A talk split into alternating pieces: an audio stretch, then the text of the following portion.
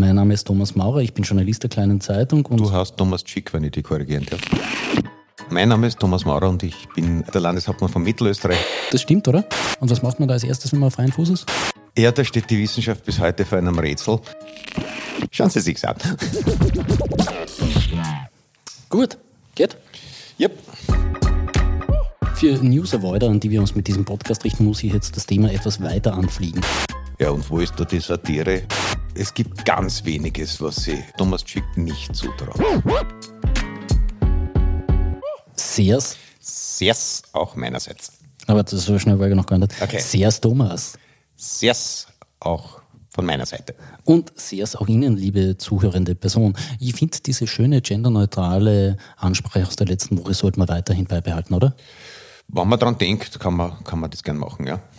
Sie hören wieder Maucher und Schick, den Podcast mit Nachrichten für Menschen, die eigentlich nichts mehr hören wollen von der Welt. Mein Name ist Thomas Maurer, ich bin Journalist der Kleinen Zeitung. Und du hast Thomas Schick, wenn ich dich korrigieren darf. Aber ich glaube, das, glaub, das lassen wir jetzt drauf, das ist ganz nett. Ich, ich wollte mir einfach nach oben schwingen und prominent machen. Ja, es kommt davon, wenn man skriptet und nicht ablesen kann. Also vers versuchen wir es noch einmal. Mein Name ist Thomas Schick, bin Journalist der Kleinen Zeitung. Das stimmt, oder? Ja, mein Name ist Thomas Maurer und ich bin äh, nicht direkt Journalist bei der Kleinen Zeitung, aber zu Gast in ihren Räumen. Genau, äh, der Thomas Maurer ist Kabarettist, hinlänglich bekannt aus Funk und Fernsehen und er sorgt für die profunden Analysen, die Orientierung und die moralische Einordnung. Habe ich da die Latte hoch genug gehängt? Ich glaube, damit ist meine offizielle Nominierung zum Bundespräsidenten beim nächsten Wahlgang äh, draußen, ja. Gut, äh, Bundespräsidentschaft reden wir in der nächsten Folge erst. Ist, wir, ja, wir nein, ist, man, aber man kann, nicht, man kann nicht früh genug aufwärmen. Auf, auf leisen Sohlen ja. nähern wir uns einmal an und blicken wir zuerst noch auf die nächste anstehende Wahl und zwar in Niederösterreich. Da hat es jetzt erste, ich würde mal sagen, Konsequenzen geben daraus, dass sich schon irgendwie ein Wahlkampf herauftreut. Da musste nämlich ORF-Landesdirektor Robert Ziegler alle Befugnisse betreffend der Landtagswahl abgeben. Eine Kommission untersucht nun Vorwürfe, wonach er in seiner Zeit als Chefredakteur die Berichterstattung im Sinne der ÖVP gesteuert hat. Hat dich dieser Vorwurf ebenso entsetzt wie mich? Ja, es, äh, aus dem Blitzblauen praktisch hat einen das äh, getroffen. Ähm, es, ich weiß nicht mehr, welcher ähm, äh, niederösterreichische ORF-Landesdirektor es war, von dem der schöne Satz überliefert ist, wo ihn jemand darauf angesprochen hat, dass seit damals noch Erwin Bröll wirklich rund um die Uhr im Fernsehen ist und damit nur entwaffnend geantwortet hat, ja, er macht halt so viel. Ähm, ich glaube, also ich, ich, nehme an, dass äh, Johanna Mikl-Leitner kaum weniger emsig ist als äh, ihr Vorgänger. Und was willst du machen? Du kommst einfach nicht dran vorbei. Ne? Also in Niederösterreich ohne den Landesvater, die Landesmutter äh, Fernsehen zu machen. Ich glaube, das ist wie wenn du in den 60er Jahren gelebt hast und nicht mitgekriegt hast, dass die Beatles gibt. Also das, äh, das eigentlich grenzt an Sakrileg, äh, möchte ich sagen. Ja. Und, aber man kann jetzt doch sagen, also dass der Johanna Mikl-Leitner wird da, glaube ich, äh, Einsicht und Milde walten lassen. Also die ist ja für ihre umgängliche Art bekannt. Das hat äh, die Mutter, wobei ich nicht weiß, ob es Mutter Mikl oder Mutter Leitner ist, hat das einmal in einem äh, Interview gesagt, ähm, weil das sind ja Schwestern, und er sagt, na, die Hanni ist die Liebe, die Schwester ist die Resche. Da, da merkt man, es herrscht Antwortung in Niederösterreich. Also, ja, da, haben, da hat Niederösterreich ein bisschen ein Glück gehabt, äh, dass sich die richtige Schwester äh, zur Landesmutter entwickelt hat. Das, das dumme Thema ORF-Landesstudios hast du ja auch schon einmal sehr intensiv in einem, ich würde sagen, Film bearbeitet mit die Vierter. Äh, genau. Wir, wir verlinken es übrigens für Sie in die Shownotes, damit Sie sich das ganze Kompendium geben können. Ähm, ihr bearbeitet da gemeinsam mit Florian Schäuber, Rupert Henning und Erwin Steinauer das Thema eines Landes-ORF sehr ausführlich. Warum ist das eigentlich die letzte Episode gewesen von die Vierter? Ja, da steht die Wissenschaft bis heute vor einem Rätsel. Ähm, also die, die, die Folge hieß der Landeshauptmann von Mittelösterreich, also wir haben ein fiktives zehntes Bundesland äh, gegründet und äh, Erwin Steinhauer hat das, äh, dieses Amt äh, des Landeshauptmanns von Mittelösterreich äh, sehr würdevoll und äh, mit Gravität ausgefüllt. Und gedreht haben wir in einem der vielen identischen Gustav Beichel Studios, die er ja angeblich alle einzeln verkauft hat, wofür ich ihn nachträglich ein bisschen bewundere, den alten Fuchs.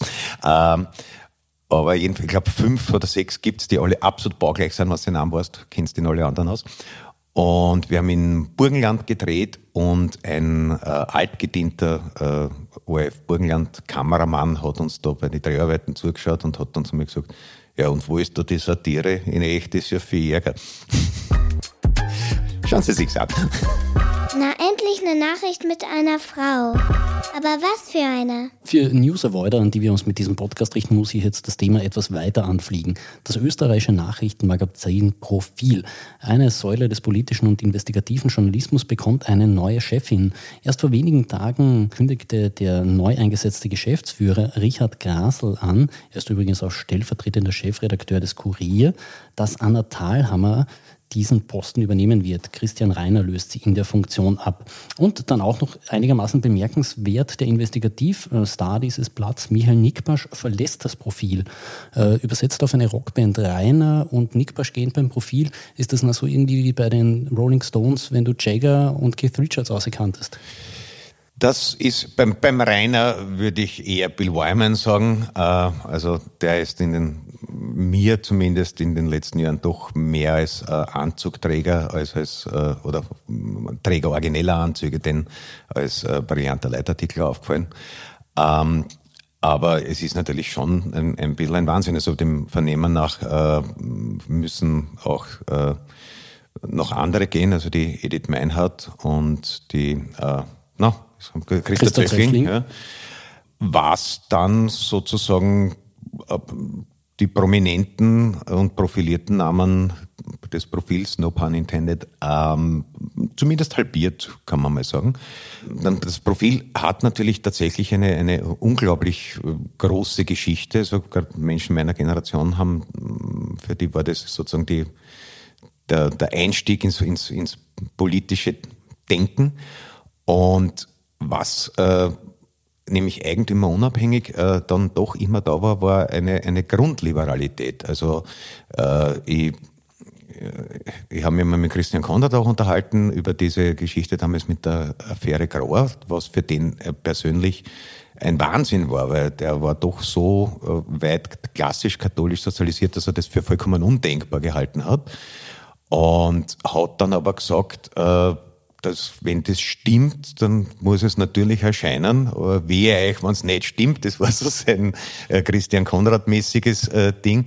Aber äh, natürlich muss das erscheinen. Das heißt, dass du im Zweifelsfall auch gegen die eigene Überzeugung als äh, Herausgeber einer vernünftigen äh, Pressepublikation äh, dich handeln musst, äh, wenn dem so ist. Und da weiß ich jetzt nicht, ob der Richard Grasl diese äh, Herzensliberalität teilt. Ne? Ein anderes Beispiel war der, der Peter Michael Lingens, der ähm, teilweise ein bisschen zart beseitigt sein dürfte und von dem ich weiß, dass dem teilweise vor Dykes-Cartoons äh, in der großen Zeit auch persönlich gegraust und geekelt hat. Und dann hat ihm irgendwer mal gefragt, ja, warum lässt du das dann in deiner Zeitung erscheinen? Und der Lingen sagt, ja, bist du verrückt, der Dykes ist ein großer Künstler, natürlich muss ich den abdrücken. Und das ist etwas, wo ich, ich will es nicht verschreien, aber wo ich die Sorge habe, dass dieser Geist dem Profil vielleicht in Zukunft verloren gehen könnte, nachdem er eh dazwischen schon ein bisschen in der Pendeluhr geschlafen hat dass die Anna Thalhammer, da eine eher junge Frau an der Spitze ist, könnte man ja als Aufbruchssignal verstehen. Ähm, ist jetzt äh, auch sicher eine eher bürgerliche Journalistin, aber äh, Journalistin, also das kann man schon mal so stehen lassen. Nur wenn du mit diesem Kahlschlag äh, ein ohnehin schon in Schieflage sich befindendes Schiff betrittst, das ist dann doch ein bisschen, als würdest du dir einen dicken, fetten Betonanker umhängen, bevor du in den See stichst. Also was da draus werden soll, man Gerüchte sagen, es soll dann einmal eine Vorbeilage vom Kurier werden. Ähm, und wenn das das Ziel ist, dann ähm, ist man mit diesen Personalentscheidungen sicher auf einem guten Weg. Also ein ähm, in die Jahre und in die vergleichsweise Relevanzlosigkeit geratenes äh, Politik- und äh, Investigationsmagazin dadurch zu retten, dass du die profiliertesten Autoren und den einzigen äh, hauptberuflichen Investigativjournalisten einmal freistellst, weil ich nehme an, dass sie nicht unbedingt auf eigenen Wunsch gegangen sind. Äh, das ist doch äh, in der Größenordnung, also da, da hätte eigentlich der Kurierverlag gleich Twitter kaufen können. Ja, äh, vielleicht kommt es noch einmal zustande. Äh, Twitter ist ja vielleicht eh bald wieder. Ich glaube, es ist bald wieder zum Haben, vielleicht ja, sogar ein bisschen günstig. Ja, na, na, nachdem ähm, Elon Musk als Twitter-Chef abtreten wird, müssen theoretisch nach einer Abstimmung, you know, Richard Grasel hat sich schon einiges zugetraut, oder? Ich glaube, es gibt ganz weniges, was sie Richard Grasel nicht zutraut, wenn ich den jetzt aus der Ferne nicht vollkommen fehldiagnostiziere. Gut, wir können ihn ja vielleicht einmal einladen. ja, warum nicht? Ja.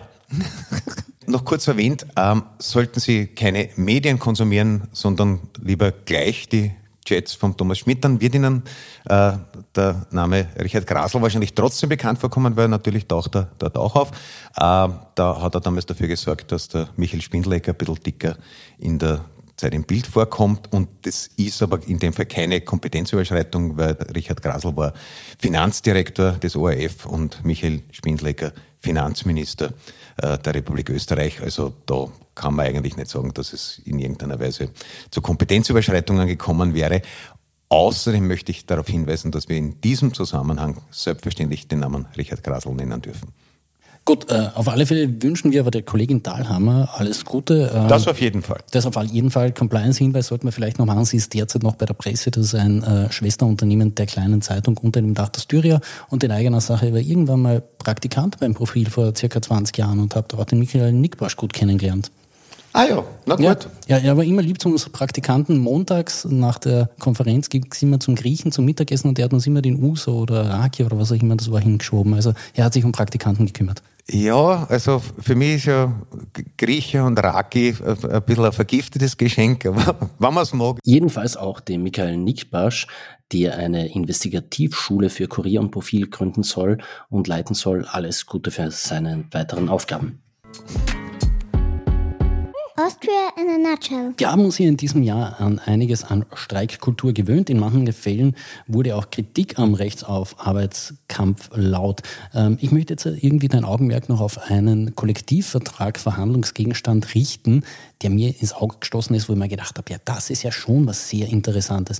Und zwar die Bierbrauer, die verhandelten ja diese Woche wieder über den Kollektivvertrag und da ist mir im KV etwas sehr Spannendes aufgefallen. Als Mitarbeiter einer Brauerei sofern du eben nach Brauereikollektiv angestellt bist, was ja nur ein Teil ist, hast du das Recht auf drei Liter Lager oder Märzen pro Tag zu einem vergünstigten Preis, der samt Steuern nur rund 40 Cent pro Liter eben ausmacht. Das sind sechs Flaschen Bier am Tag das ist schon irgendwie interessant. Also ich, ich hoffe auch, dass ich irgendwie beim Zeitungskauf mal sechs Zeitungen pro Tag kriegen würde, aber ich habe es nicht. Naja, also ich glaube, früher war das ein ganz normale äh, Bauarbeiter-Gabelfrühstück. Äh, da haben sich natürlich die äh, kulinarischen äh, Sitten ein bisschen gewandelt. Aber ich sage jetzt einmal, ich, ich glaube, es ist ja keine, äh, es ist, glaube ich, nicht verpflichtend, dass sie diese drei Liter Bier am Tag auch trinken.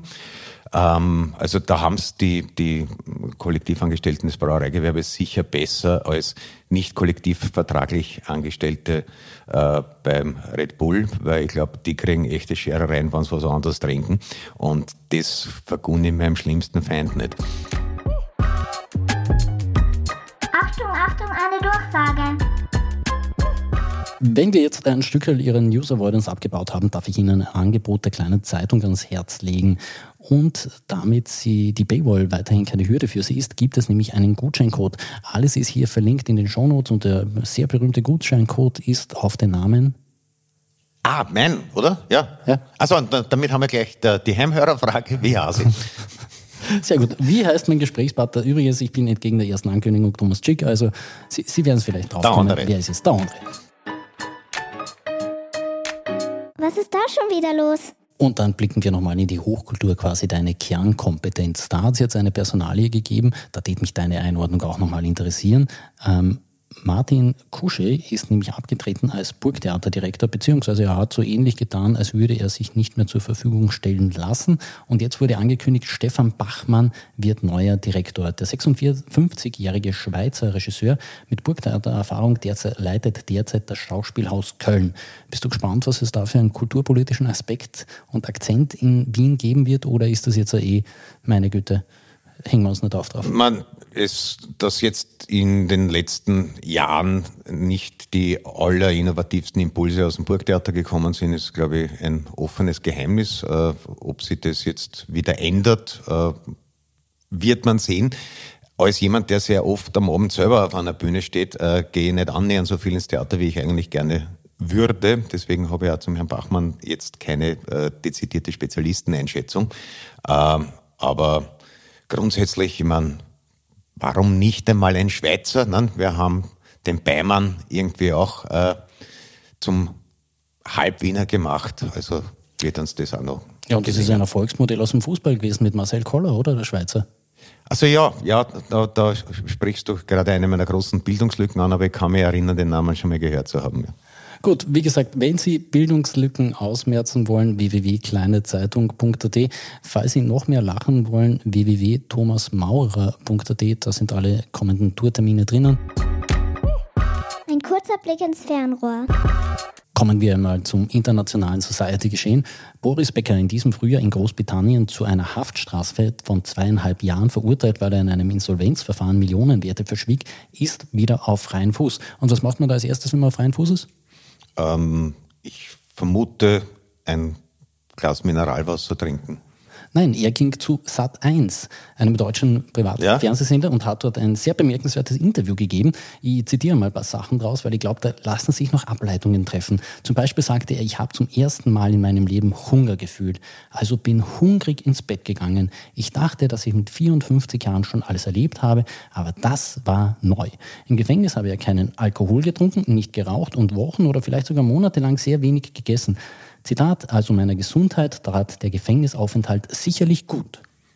Ja, das ist wahrscheinlich eine gute Nachricht für sehr viele österreichische prominente Namen, die das äh, zumindest als Option auf ihrem Zukunftsweg haben. Also ich glaube, vor allem äh, figur- und fitnessbewusste Menschen wie Karl-Heinz Grasser werden das, glaube ich, gern gehört haben.